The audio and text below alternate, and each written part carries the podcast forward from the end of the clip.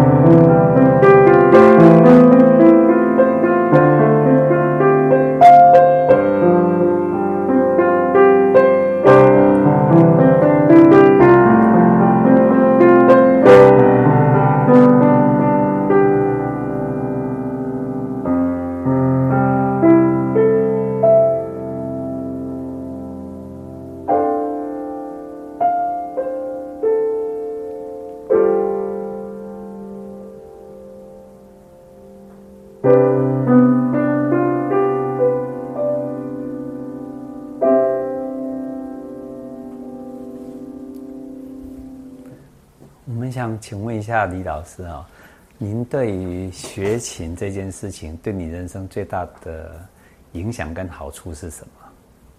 嗯，学琴小时候是痛苦的，那没没办法，那个是为了准备。我是看你还是看镜头？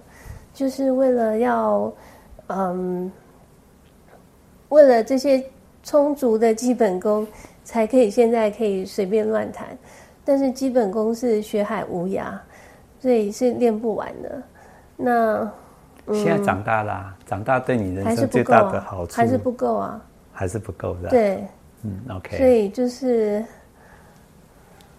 现在比较好玩。老实说，小时候是不好玩的啊。现在比较好玩。对。呃，现在是不是你心情好跟心情不好，你都会有，诶，在琴上会表现得出来，比较能够。对，琴等于是你的人生，人生里面拥有琴的感觉。而如果是沮丧或是生气的时候，练琴是个很好的一个修心的方式。其实它有点像是写毛笔，如果你心静的话，你的字才会好看嘛。哦、那你若心浮气躁，有点像是你操心经，是同样道理。所以它必须要收心。所以你进到这里的话，不管你你外面的情绪是如何。全部都要放下，不然你是用不好的情绪去面对他的话，他的 feedback 就是不好的。哎，那我我就很好奇，我想请教李老师，就是你可以弹一小段给我们 感受一下，什么叫悲伤的的感觉的时候，那种琴声的感觉是什么样？你来一小段给我们，然后再来一小段那个。对，这个其实都可以作弊啊，只要是曲调是哀伤的，嗯、曲调是开心的。嗯是可以做出来，不用我心情好不好，一样做得出来。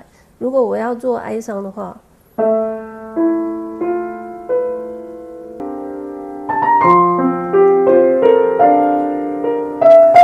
那我们来听听看李老师，那我们感受一下一个少女在谈恋爱跟失恋的时候，那种情深的感觉有什么不一样？我们请李老师来示范一下。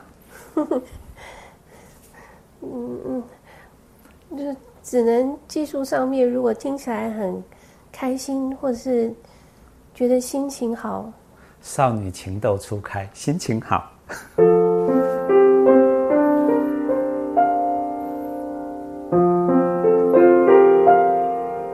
因为我我已经不是少女了，所以。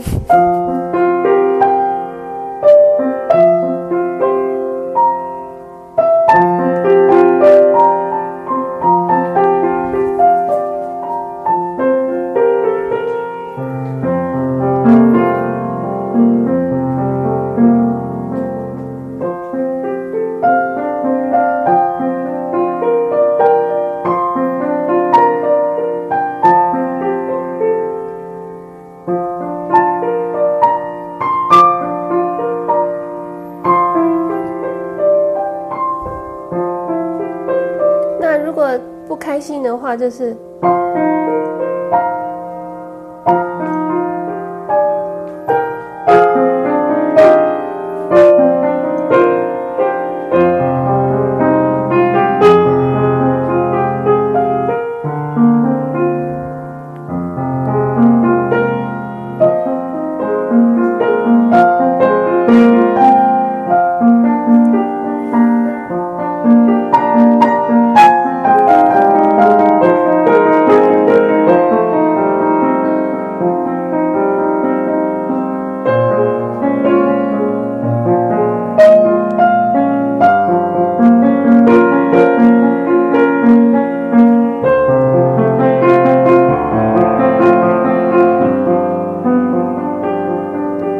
如果是回到呃比较舒适的状态，就会变成。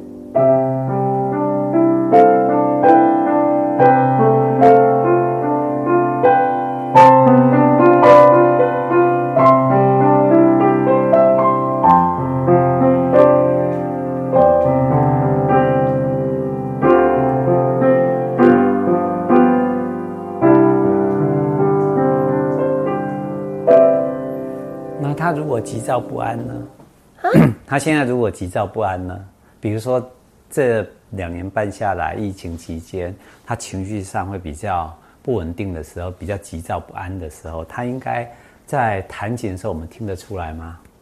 我那要看个人诠释。嗯哼，李老师怎么诠释呢？来，我们试试看。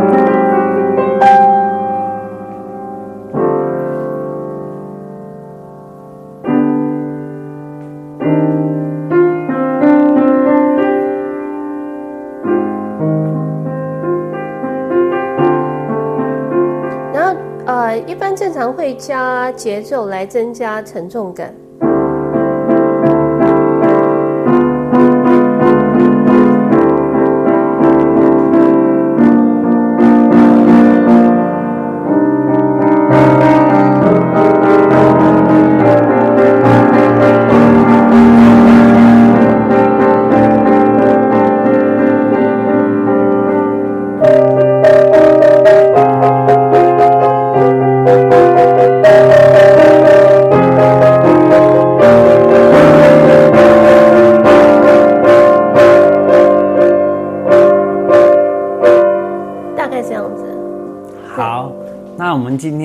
谢谢李老师哦。对，我们完美的演出，谢谢，拜拜。